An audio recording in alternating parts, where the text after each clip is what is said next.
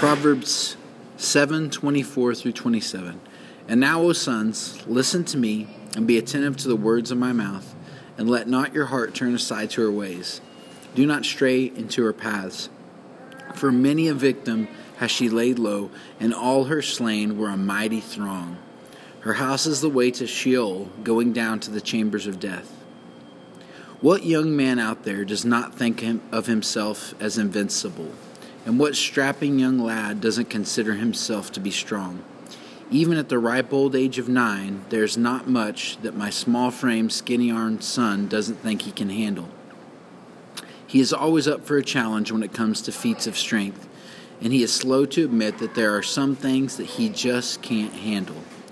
As much as it pains me to say this, I think that I am much the same way.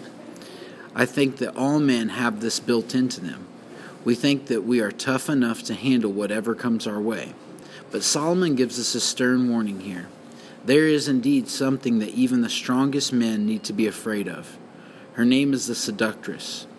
Oh, she has many other names. Maybe you know her as lust or pornography or the temptress. She comes in all shapes and sizes, and they are all so appealing, but oh so deadly.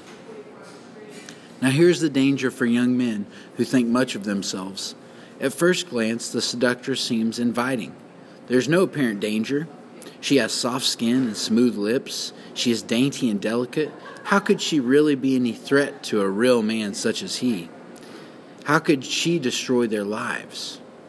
Well, maybe we should just ask David or Solomon or Samson.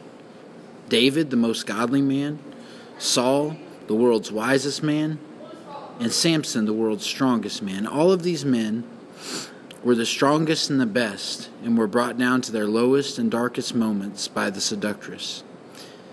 If the wisest and most godly and strongest among us can fall into her traps, then you and I have no business going anywhere near her.